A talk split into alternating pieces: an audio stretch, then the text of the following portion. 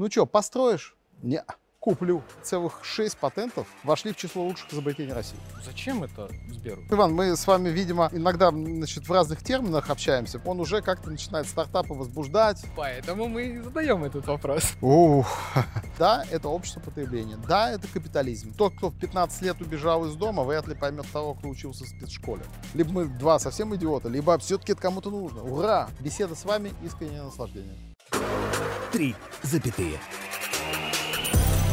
Подкаст, в котором фаундеры разбираются, как изменить мир и попутно заработать заветный миллиард. Внимание! Данный подкаст вызывает привыкание. Перед прослушиванием проконсультируйтесь с венчурным специалистом. Всем привет! Это новый выпуск второго сезона подкаста «Три запятые» от стартап-сообщества Сбера. Меня зовут Иван Хаустов, я основатель ай ти-компании Legium и выпускник международного акселератора Сбера. Сегодня мы говорим о высоком. Мы разберемся, как наука и бизнес влияют друг на друга. У нас сегодня в гостях кандидат философских наук, вице-президент и директор управления исследований и инноваций Сбербанка, заведующий кафедрой инженерной кибернетики НИТУ МИСИС Альберт Ефимов. Альберт, здравствуйте. Здравствуйте, Иван. Здравствуйте, уважаемые слушатели подкаста «Три запятые». Ну а перед тем, как мы перейдем к вопросам, рекомендую зрителям подписаться на телеграм-канал стартап-сообщества Сбера. И первый вопрос. Вы лидируете управление исследований и инноваций в Сбере. Зачем это Сберу? Ух, ну, на, я уж не знаю, насколько вы а, правильно сказали, когда мы сегодня говорим о высоком. Мне кажется, рост у меня не очень высокий все-таки. А, значит, и это, ну, не то, что высокое, но я бы сказал, что это важно. Значит, почему это важно для Сбера? Наверное, в, знаете, у, у любого живого организма и у организации есть три стадии. Первая стадия – это когда организация, знаете, вот смотрит, что-то такое можно сделать хорошее. И как вот в этом прекрасном мультике «Летучий корабль». Ну что, построишь? Не, куплю. И организация покупает инновации, ну, в том числе, может быть, долю в вашем стартапе. Значит, так и было. Да, она, ну, приобретает инновации за счет того, что что-то на горизонте появляется интересное. Значит, вторая стадия этой организации, э, роста, вторая стадия роста организации э, заключается в том, что как, в какой-то момент кажется, что а если делать самим, то будет быстрее. А может быть, это будет еще быстрее интегрироваться, а может быть, оно будет еще больше э, удовлетворять требованиям нашего бизнеса. И поэтому организация начинает э, сама делать инновации. Да? И, наконец, третья стадия организации, это когда она уже делает эти инновации, но вдруг видит, появляются какие-то вещи, которые мы не можем решить самостоятельно. Ну, вот они не получаются. Нам нужны люди, которые могут решить э, проблемы, которые раньше никто не решал. И вот тогда появляются исследователи, потому что они создают штуки, которые никто еще раньше не мог решить. И вот тогда появляется наука, тогда появляется исследование, тогда появляется поиск. Но он всегда в Сбере направлен на какие-то важные прикладные вещи, которые все равно э, как-то используются. Но просто никто этого не делал, не делал раньше. Какими достижениями вы можете похвастаться? Что вы сделали такого, что никто раньше не делал? Ну вот, Иван, мы с вами, видимо, иногда, значит, в разных терминах общаемся, потому что хвастаться мы очень не любим. Очень не любим. Значит, и это, мне кажется, ну, не соответствует ни культуре Сбербанка, ни а, тому, что... Вот, знаете, культуре, культуре, традициям Сбербанка хвастовство не для нас. Да и в целом наука, она учит нас скромности, потому что мы стоим всегда на плечах гигантов. Но некоторые, ну, результаты у нас есть. И я бы сказал две вещи. Есть примеры интересных результатов и есть индикаторы этих результатов. Я, наверное, начну с индикаторов, потому что так будет проще понять. Когда пять лет назад я пришел в Сбер возглавить лабораторию робототехники, то, если мне память не изменяет, в Сбере было меньше десяти патентов. Ну, в любом случае, их можно было пересчитать по пальцам двух рук. Сейчас в Сбере больше трехсот патентов. То есть мы в целом довольно быстро растем для российской компании с точки зрения нашей изобретательской активности. Целью не является количество патентов. Это не, не цель организации, но это хороший индикатор того, сколько у нас есть исследователей и изобретателей внутри что-то создающих. И я могу сказать, что большая часть, фундаментально большая часть этих изобретений, которые находятся внутри организации, дает нам экономическую эффективность. Я дам пример. Один, одно из наших изобретений, которое сделано моими коллегами в блоке технологий, работает в четырех блоках, разных блоках, в девяти продуктах. Значит, вторым индикатором, а, да, еще, наверное, я добавлю к изобретательской активности. Мне кажется, мы одна из немногих вообще российских организаций, у которых целых шесть патентов вошли в число лучших изобретений России. Ну, то есть это нам, в этом смысле, наверное, изобретателям есть чем похвастаться. Это действительно большое достижение. Ну, достижение не, у, не, у каждого, а, не у каждого изобретателя входит а, в число лучших изобретений России, но у Сбера их целых шесть. Второй важный индикатор – это публикационная активность. Как громадная организация, у нас триста тысяч сотрудников, число людей с кандидатскими и докторскими степенями здесь очень большое, ну, просто потому что мы образованные люди. Значит, и действительно много статей публикуется, но не все из них связаны с технологическими направлениями.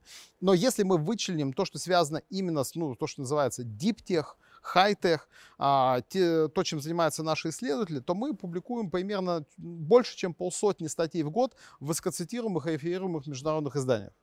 И это тоже, на самом деле, неплохой результат, с учетом того, что общее число людей, которые, ученых, которые наши пишут статьи, ну, несколько десятков человек. Каждая из этих статей, она всегда привязана к конкретным прикладным результатам в наших проектах. И это, на самом деле, тоже очень важно. У нас нет людей, которые, ну, пишут статьи очень абстрактно. Я дам теперь несколько примеров, которые, ну, вот теперь, если переходить к примерам того, чем, о чем мы можем рассказать. Недавно мы объявили о, о том, что мы получили патент, на целых два патента, на систему распознавания дипфейков. Ну, в целом вообще мы переходим в мир, который заполнен постправдой, фейками. Распознавание того, что э, является мифом, что является правдой, истиной, э, будет через некоторое время очень сильно востребовано нашими клиентами. Мы создали систему, которая на основании искусственного интеллекта, машинного обучения, э, видит э, два видео и может сказать, какой из них является дипфейком, какой нет. Человек не в состоянии это сделать, потому что она смотрит на признаки, недоступные человеку, ну, просто восприятию, потому что она анализирует буквально отдельные пиксели этого, из, этого изображения. Значит, второе, вторая интересная инновация, которую, наверное, хотел бы рассказать. Ну, наверное, все знают про беспилотные транспортные средства. В большой конструкции, которая называется программное обеспечение для работы беспилотного транспортного средства, есть один очень-очень важный аспект. Это предсказание движений объектов на дороге. Ну, какие объекты на дороге? Люди, машины, дети, машины, животные. Ну и вообще в целом, один раз я попал в автомобильную аварию, в мою машину врезалось автомобильное колесо от бетономешалки, которое э, сорвалось с машины и врезалось в мою машину. Ну то есть вообще непредсказуемая ситуация. Значит, э, и предсказание вот этого поведения объектов на дороге, не самой машины, а объектов, которые находятся вокруг нее, является важнейшей частью любого, то, что называется, automotive driverless stack. И наши ребята из лаборатории робототехники участвовали в конкурсе, который проводился на мировой крупнейшей конференции по искусственному интеллекту, называется NeurIPS, в декабре прошлого года. На, э, на этой конференции был технологический конкурс всех лучших исследовательских команд мира, кто лучше предскажет траектории движения объектов на дороге. Потому что важная задача на скорости шестьдесят километров в час – это то, что называется life-saving decision. Да? Значит, state of the art в мире – это три секунды. Наши ребята умеют предсказывать на две секунды больше. две секунды – это десятки метров, ну, при движении автомобиля. И это важнейшая характеристика. Ну, просто один из примеров. Это, я бы сказал, это глубокая математика, которая находится в, в основе этого. Еще, еще один пример тоже. Недавно мы совсем совместно с аэропортом Шереметьево запустили систему эй ар-навигации внутри этого аэропорта. Мне кажется, мы чуть ли не первые в России вообще, кто сделал такую штуку, но, по крайней мере, в таком масштабе. Как вы выбираете направление исследований? Вы отталкиваетесь от каких-то прикладных задач, от трендов? Или просто собираете команду крутых специалистов и пусть что-нибудь придумают классное? И то, и то, и то, если прям вкратце. В Сбере большая команда, очень прокачанная по технологиям. И внимательное взаимодействие с бизнес-заказчиками нам, на самом деле, дает очень много, потому что мы очень много узнаем от них того, что э, можно сделать. Но э, действительно, знаете, вот есть прекрасная книга «Откуда берутся хорошие идеи» э, Стивен Джонсон. И э, в целом есть несколько источников таких идей. Значит, первые идеи, ну, должны вообще в лабораториях быть люди, которые наблюдают за горизонтом. У них есть специальная оптика, у них есть время для того, чтобы наблюдать за горизонтом. Это первый источник вообще технологии. Второе, ну, они просто смотрят, что там происходит с конкурентами, что там происходит с одним, с другим, и говорят, ну, наверное, нам надо по, по, что-то попробовать. Второе, вторая вещь – это, конечно, наши заказчики, которые говорят, смотрите, вот там сделали вот такую штуку, вы можете повторить? Мы говорим, не-не-не, мы можем сделать лучше. Окей. Это второй источник, ну, того, что к нам приходят идеи.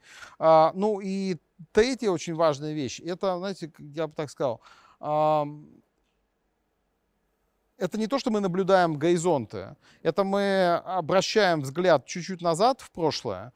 И вот, ну, я дам просто пример. Два замечательных фильма, оба, по сути дела, по сценариям Филиппа Дика, одного из моих любимых авторов научной фантастики.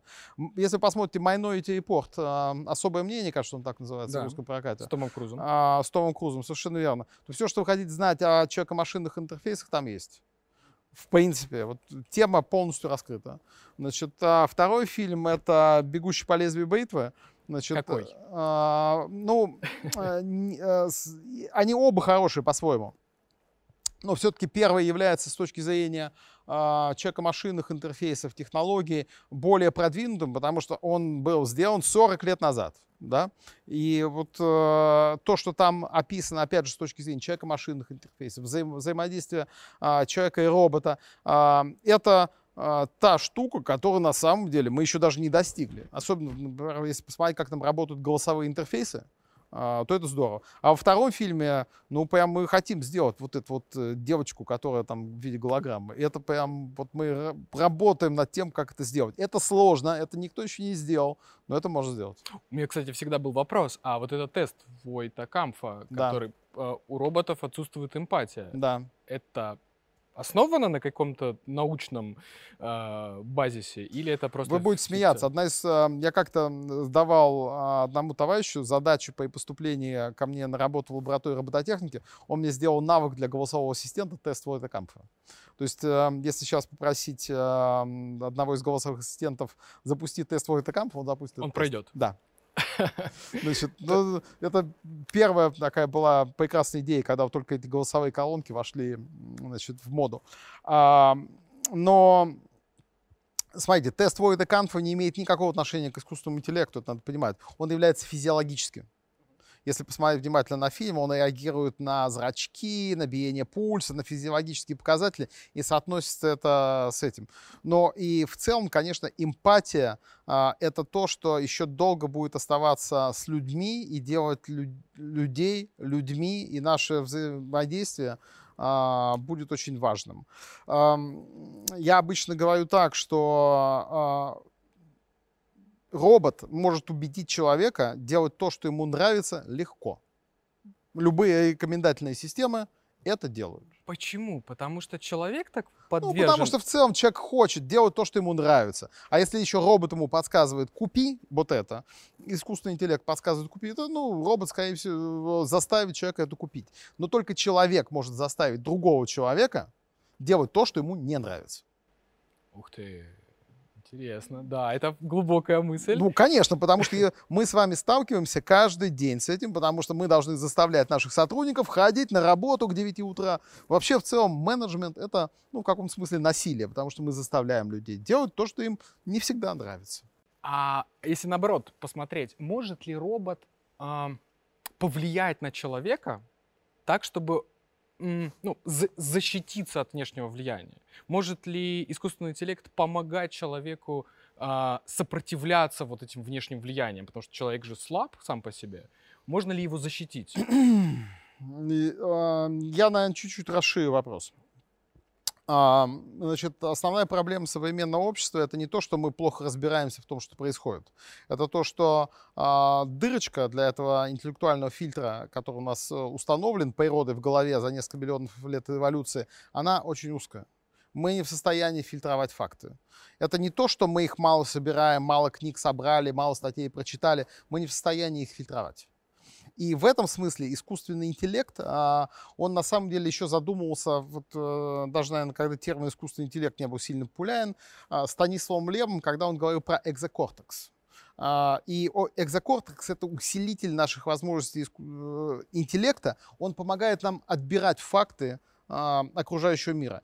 И это, ну, на самом деле, то, что отличает гения от посредственности. Потому что гений может гениальным образом, извините за тавтологию, отфильтровать то, что действительно важно. Концентрация. Ну, не, это и фильтр, и концентрация. Концентрация — это одно, а фильтр, я могу сконцентрироваться на ложной цели, могу сконцентрироваться на правильной цели. Фильтр позволяет мне увидеть эту правильную цель. Критическое мышление. А, критическое мышление является частью этого. Okay. Критическое мышление обладает большое количество людей. Но это, оно является а, частью, а, наверное, я бы так сказал, умения, а, заставить, умения убедить других в собственной гениальности. Но а, вот, знаете, у некоторых, а, у некоторых гениев не сильно было развито критическое мышление. Я вот недавно читал биографию Циолковского. С критическим мышлением у него, может быть, не все было в порядке, потому что он э, не получил формального, например, высшего образования.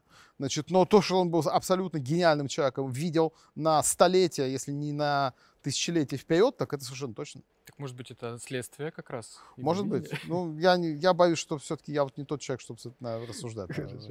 Так все-таки какое будущее у искусственного интеллекта, у робототехники? Это дополнение человека или все-таки какое-то противопоставление в каких-то, ну там, банальная замена роботами людей? А, значит, вопрос чемодан. Потому что в нем невероятное количество смыслов. Его очень часто задают, на него нет никогда полного ответа, который может уложиться в три запятые. Значит, есть будущее предпочтительное, есть будущее вероятное и есть будущее возможное. Вот в отношении предпочтительного будущего, да, нам хотелось бы, чтобы машины работали вместе с людьми и умели выполнять какие-то действия вместе с ними. Это ну, то, над чем работают инженеры. Мы хотим это так сделать. Значит, но это будущее является предпочтительным. Это, как бы сказать, мы хотели бы, чтобы так было. Но что-то мешает? А, не, не то, что что-то мешает, но экономика всегда будет а, заставлять нас а, принимать решения, которые могут кому-то не нравиться. А, потому что те специальности, которые реально не нужны, они могут действительно быть выметены вот этим технологическим прогрессом. Я всегда говорю очень просто. Сын водителя-дальнобойщика уже никогда не будет дальнобойщиком. Все, это уже мы точно знаем сейчас. Да, транзишн от э, коммерческих транспортных средств э, с водителем к беспилотным транспортным средствам займет достаточное количество времени. Это абсолютно точно. Но э, это может занять даже десятилетия. Но все равно, прямо скажем, Не, не, не надо заниматься профессией дальнобойщика тем, кому сейчас, ну, скажем, десять лет. Занимайтесь лучше программированием. Программированием, вот хотел ну, спросить.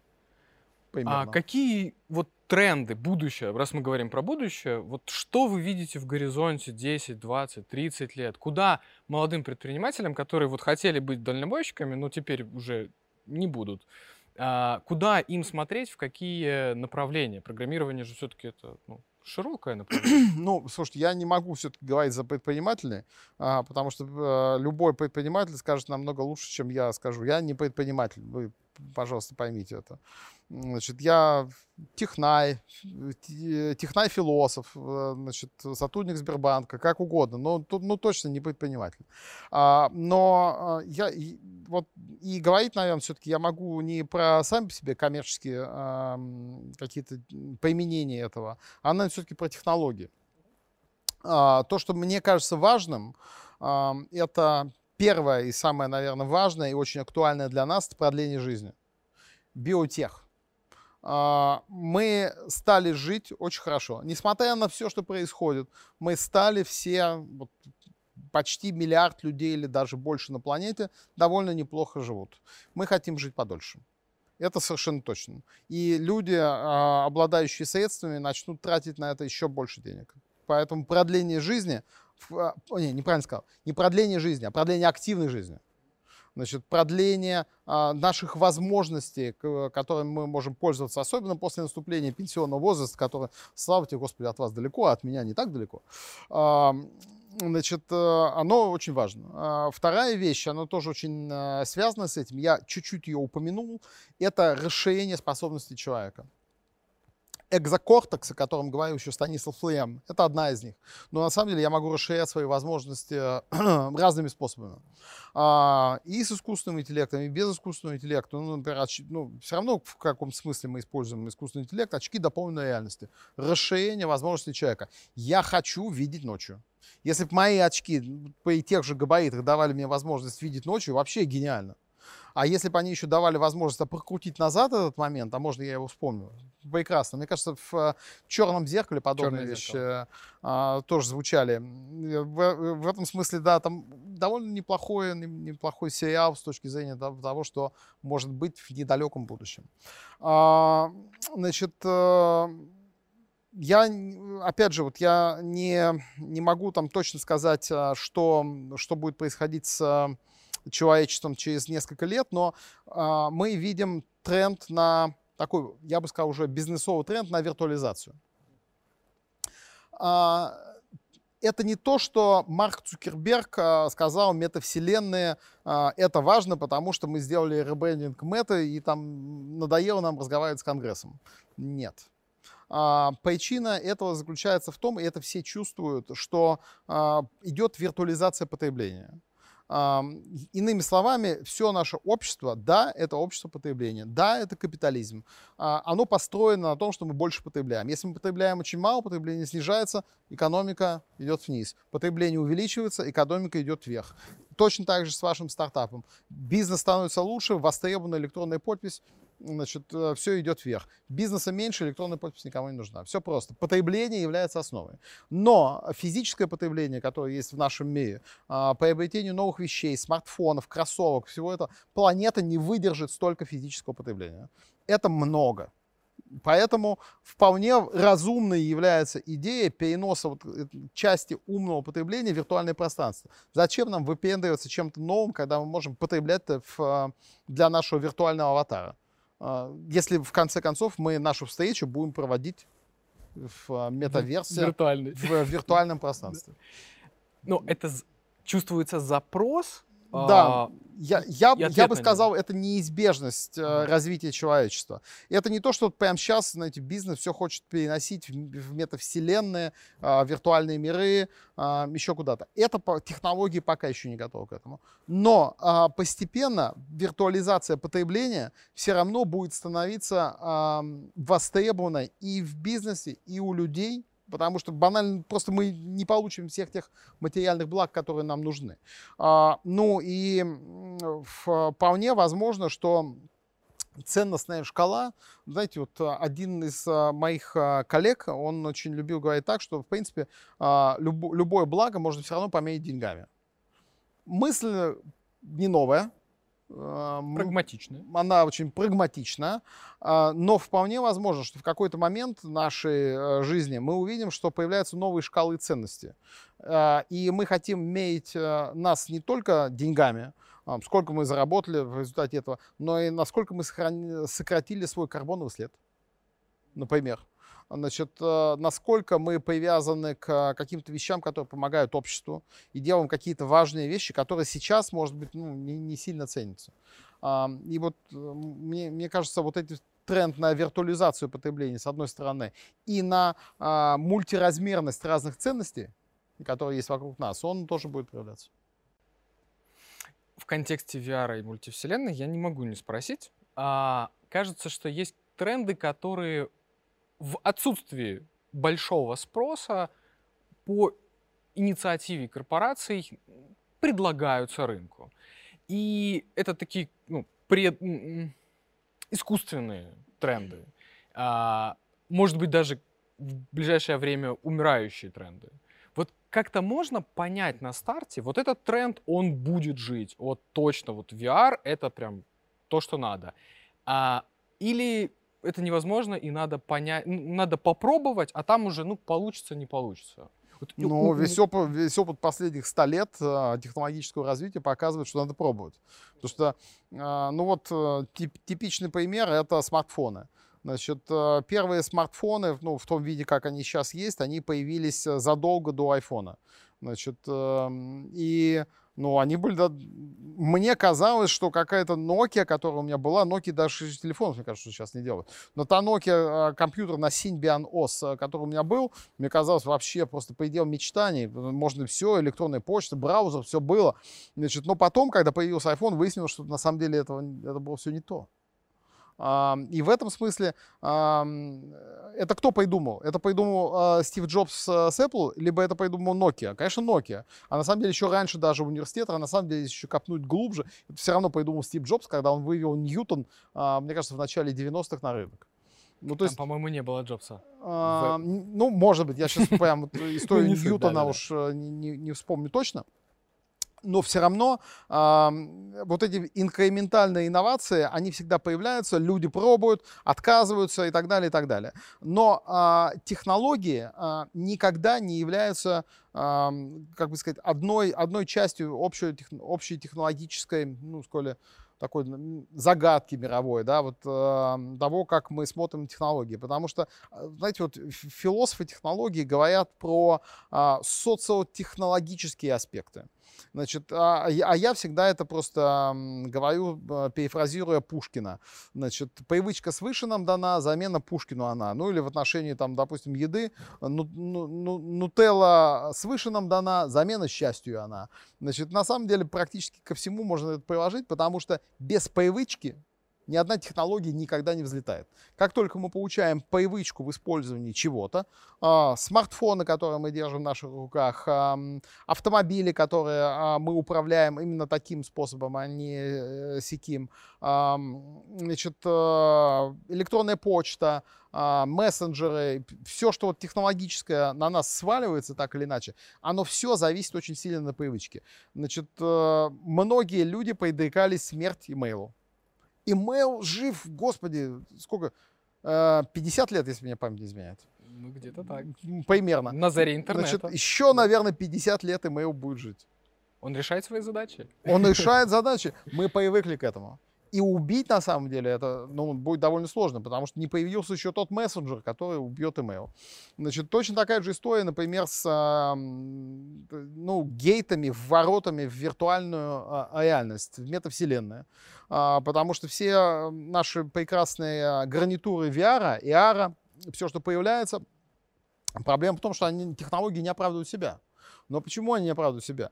Потому что три предыдущих поколения технологий, они настолько мощно стоят на своих позициях, смартфоны и планшеты держатся, и это прекрасные суперкомпьютеры буквально в кармане.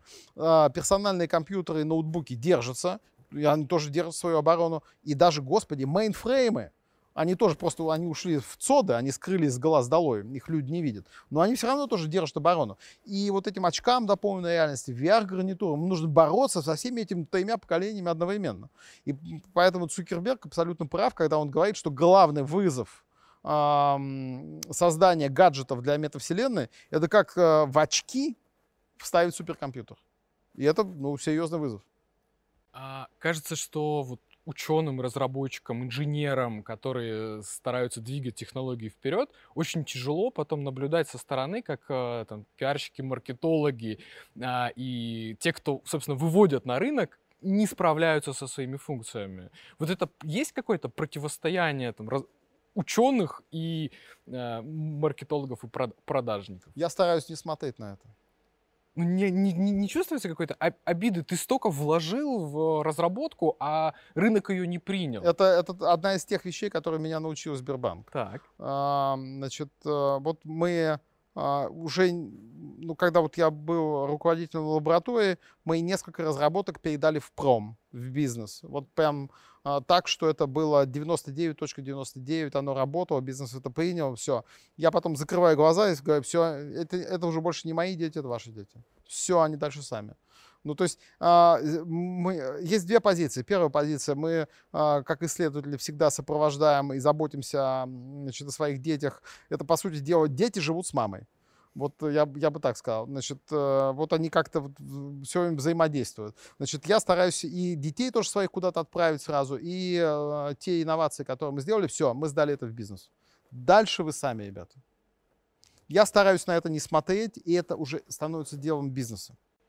А, кажется, что взлетают и проникают в общество те инновации, которые были не первыми, но на базе уже каких-то готовых, но что-то было настолько улучшено, что вот оно принимается. Да? Ну, те же самые а, смартфоны от Apple — это не новая разработка, но измененная и дополненная настолько, что рынок ее принял. То есть это какой-то второй, третий шаг. Ну, не обязательно быть первым, достаточно быть вовремя, да? А, значит, как любил повторять один мой а, коллега. Я думаю, что, смотрите, с точки зрения бизнеса это оправдано, с точки зрения науки и технологий есть одни, ну, важные вещи, по-настоящему важные вещи. И одна из них это является самореализация, самоутверждение. Мы хотим быть первыми в чем-то. Это наша цель. Мы ставим себе эту цель. Для бизнеса это не всегда обязательно. Но мы находимся, ну, в Сбере большой организации. Здесь есть ученые, которые, ну, действительно являются в каком-то смысле своих узких, наверное, областях мировым и именем. Да?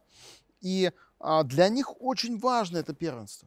Это прям действительно важно, они к этому стремятся. А, все работают над тем, чтобы получить приоритет в чем-то. Но мы действительно, например, на русском языке первыми создали самые большие трансформенные модели. Это, кстати, да, один это из больших, больших примеров разработки Сбербанка. А, и здесь важно быть первым. Но, опять же, не чувствуется ли какой-то а, обиды, что вот второй пришел, взял и нашел а, любовь общества? Ну, я не знаю. Я вот, честно, никакой обиды никогда не чувствовал. Я не знаю, как, по отношению к моим коллегам. Но я всегда смотрю на это следующее. Отлично, кто-то еще сделал такую же штуку, которая вот кому-то нужна. Да, отлично. Но это же вообще... Они доказали, что это то, что кому-то нужно. Слава тебе, Господи. То есть общая такая коллективная победа. Ну, конечно. Прекрасно. Ну, конечно, потому что а, когда ты сделал какую-то штуку, такую, мимо тебя люди ходят, не знаешь, нужно это еще. А когда кто-то еще пришел с такой штукой, ну, наверное, точно вообще. Либо мы два совсем идиота, либо все-таки это кому-то нужно. Ура! Да, я это прекрасно понимаю. А как уживаются...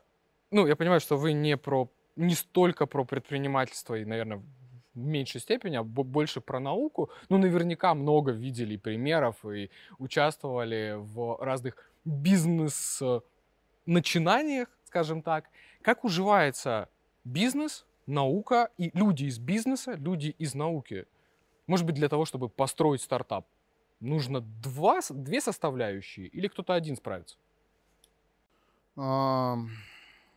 Тот, кто в пятнадцать лет убежал из дома, вряд ли поймет того, кто учился в спецшколе. Поставьте в любое место кого угодно, значит... Смотрите, это дилемма люди от производства, люди от науки. Мы здесь все такие занимаемся бизнесом и производством. Отстаньте от нас, а вы занимаетесь какой-то ненужной никому наукой. Значит, мы занимаемся инновациями, которые важны для будущего Сбера или страны, а вы ничего не понимаете, потому что, значит, вы просто тащите вашу телегу колесом, которое имеет квадратную форму. Подождите, я вам принес круглое колесо, как, знаете, известная эта карикатура говорит. Нам некогда, мы работаем. Значит, мы менять это колесо сейчас не будем. А, ну, то есть это а, дилемма, на которую насчитывают, наверное, столетия уже. Они, она не, не, не прямо сейчас появилась. Значит, а поскольку она существует давно, ответ на нее нет. Ни у кого нет на него ответа. Значит, есть только процесс. А процесс называется общение. А, это единственное, что вообще придумано человечеством, потому что мы должны искать общий язык между а, этими людьми, которые занимаются инновациями, исследованиями, с одной стороны, бизнесом, производством, как в Сбере говорят, промом э, здесь. И если мы не находим этого общего языка, ну, у нас проблема. Вот. И, ну, моя, например, роль, или как раз нахождение этого общего языка между двумя этими сторонами. Возвращаясь, наверное, в текущие реалии, в одной статье вы написали: турбулентность, тур, турбулентность неизбежно ведет к переменам. Как изменилась ваша работа за последние месяцы в связи с ограничениями? Мне кажется, я где-то там написал, значит, другую фразу, которую я услышал, прочитал в книге «Станция одиннадцать», в сериале ее много повторяют. Выживание недостаточно. Недостаточно. Survival is not sufficient. И это, на самом деле, очень важно, потому что в турбулентное время просто выживания недостаточно. Значит, понятно, что мы можем выжить. В целом понятно. Значит, но необходимо понять, как мы можем это использовать для себя, для Сбера, для страны. Значит, и вот это время перемен, оно, по сути дела, дает нам такую возможность. Значит, и... Ну, ну, классическая пословица — это, да, кто-то, кто-то строит э, убежище, а кто-то начинает строить ветряные мельницы, когда дует ветер. Ну, то есть ну, мы, э, мы все ищем возможности. Э, и у меня было несколько таких, что ли, парадигм, которые я, о которых я всегда говорю. Первая вещь — это э, что мы делаем такого, но делать не должны, и это надо немедленно прекратить. Значит, и мы занялись поиском такого рода инициатив, очень внимательным, очень болезненным и неприятным для многих моих коллег. Надо просто понимать, как работает лаборатория. Мы практически, за исключением того, что тех статей, которые публикуются, мы не рассказываем, что делать в лабораториях. Все, что находится в лабораториях, остается в лабораториях. Когда это выходит из лаборатории, люди об этом узнают через пресс-релизы, потому что иначе это не было бы, ну, лабораторной деятельностью. И в этом смысле даже намек на то, что мы находимся внутри лаборатории, он уже как-то начинает стартапы возбуждать, не нужно. Поэтому мы и задаем этот вопрос. Поэтому следите внимательно за тем, что мы публикуем, и э, можете, ну, составить себе впечатление о том, что, что делается. Но еще раз, э, вот мы остановили то, что мы делать не должны. А вторая вещь, глядя на ситуацию, есть ли вещи, которые мы должны начать делать немедленно? Боюсь, это может прозвучать как-то из, излишне оптимистично, но кажется, что какое-то отставание технологическое на определенном уровне потом позволяет очень быстро его преодолеть, ну, например, там, не знаю, с картами, да, вот у нас у всех в картах есть чипы, а в Штатах было развитие карт намного ранее, и у всех карты, которые вот скретч-карты, там интернет у нас отставание, которое перешло в опережение, потому что сразу проложили оптиковолокно. Да. То есть такой легкий намек на оптимизм, что вот этот вот м- отставание может перерасти в опережение. Мы никогда не знаем, где таится, мы никогда не знаем, где таится успех, где таится неудача. Вот есть еще, знаете, вот я цитирую всегда, это опять стихотворение великого Александра Сергеевича Пушкина: «О, сколько нам открытий чудных приносит просвещение дух, и опыт сын ошибок трудных, и гений парадоксов друг». И очень часто забывают последнюю строку. И случай — Бог-изобретатель. Вот случай — Бог-изобретатель, он всегда с нами. Значит, и это для исследователей это важнейшая вещь, потому что очень много вещей делаются через, ну, иногда вот такой английский хороший термин, serendipity. Ты искал одно, нашел совершенно другое. И а, вот когда мы сейчас занимаемся темами, связанными с импортозамещением, еще с чем-то, мы на самом деле можем найти то, чего мы даже искать и не, не планировали, но нашли что-то, что является действительно важным. Я не буду спрашивать, что именно. Наверняка это закрытая информация.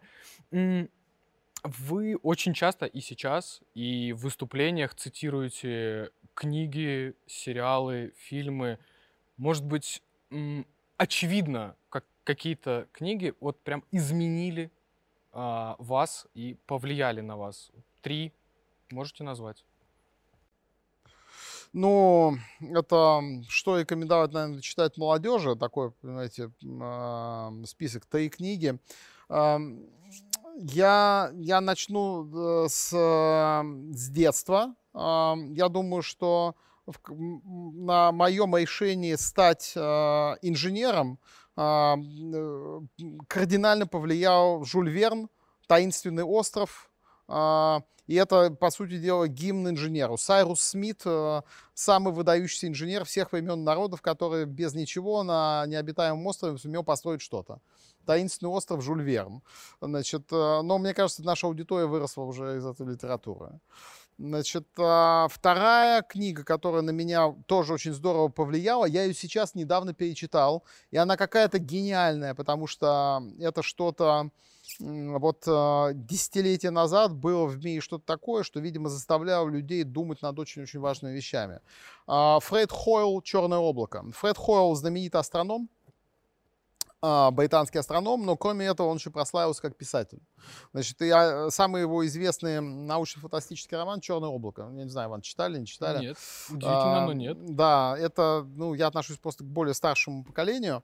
А, значит, и а, там герой, один из героев, все герои этого романа, а, два только аспекта расскажу из этого романа. Первое, это то, что выясняется, что все человечество спасли астрономы. Значит, и поэтому все детство я провел в кружке астрономии. Значит, э, а второе, это то, что я, я обратил, я знал об этом, но только вот академик Анохин обратил мое внимание на это обстоятельство, которое я просто раньше даже не отдавал себе отчета в нем. А, значит, э, в этом романе люди там ведут диалог с пришельцем, который угрожает не то, что всей Земле, всей Солнечной системе вообще. Черное облако поглотило все, на Земле наступило там глобальное, э, глобальное похолодание, прям все очень тяжело. И вступить в контакт с этим пришельцем земляне не смогли никаким способом. Они нашли какие-то радиоволны, которым может общаться, то есть они понимали, что это все доводит. Однажды они просто забыли выключить радиопередатчик, ну, когда уже там все прям миллионы людей на Земле умерли, а в этой обсерватории они забыли выключить радиопередатчик у этого облака, женщина начала играть на рояле Бетховена. И когда это существо услышало Бетховена, она сказала: слушайте, так вы разумные. Вы, на самом деле, можете делать вещи, которые э, звучат, как э, эта музыка замечательная сфер. Э, и вот это то, что нас, на самом деле, отличает от всех остальных, потому что мы можем сделать то, э, что созвучно Вселенной. Значит, э, и третья, последняя книга из того, что я бы отметил, бы, наверное, э, это э, Роберт Пирсик, американский философ, «Дзена. Искусство ремонта мотоцикла». Я ее прочитал в намного более зрелом возрасте. Значит, и это тоже великая книга, которая учит мышлению. Прекрасно. Я себе уже записал. Мы подходим к завершению. У нас блиц буквально в двух словах. Три вопроса, коротенький ответ. Будущее за человеком или технологиями? Будущее за человеком всегда. Никола Тесла или Альберт Эйнштейн? Альберт Эйнштейн. Было бы странно. И три совета фаундерам, чтобы у них на счету быстрее появились три запятые. Ну, я, слушайте, я опять, я не тот, что... Во-первых, не слушайте моих советов, они бессмысленны. Значит, первый совет, так. Э, да, не слушайте вообще ничьих советов, потому что если вы чувствуете, что вы что-то должны делать, делайте это обязательно э, самостоятельно. Значит, э, мне кажется, самое страшное, что э, могут делать э, основатели стартапов, я, я это, я, знаете, вот особенно работая в Сколково, я много раз видел э, неудавшиеся стартапы. И могу сказать, что отличает, наверное, неудавшийся стартап, это мне чуть-чуть проще даже сказать. Значит, это... Они все занимаются солюшанизмом. Солюшанизм – это э, решение в поисках проблемы. Большинство, подавляющее большинство всех стартапов, да и большое количество инженеров, которые вообще работают над созданием каких-то технологических решений, мы любим технику, мы очень любим технику, мы очень любим создавать решения. Так вот, э, солю... смертный бой с солюшанизмом. Сначала проблема, потом решение. Подумайте десять раз, эту проблему вообще стоит решать или нет. Значит, и третье, наверное, последнее, это, ну, потому что, знаете, я вот всегда говорю, есть только две вещи, о которых стоит заботиться. Первое — наука, второе — деньги. Значит, наука стартапов не касается, а вот деньги касаются. Заботьтесь, пожалуйста, про деньги. Прекрасные советы, отличная беседа. Спасибо, что пришли. Надеюсь, еще придете. Спасибо, Иван. Беседа с вами — искреннее наслаждение. Друзья, на этом мы завершаем. Подписывайтесь на канал стартап-сообщества Сбера в Телеграме, регистрируйтесь на платформе SberUnity. А теперь мое любимое. С вас лайки, подписка, а с нас новые выпуски. Всем пока!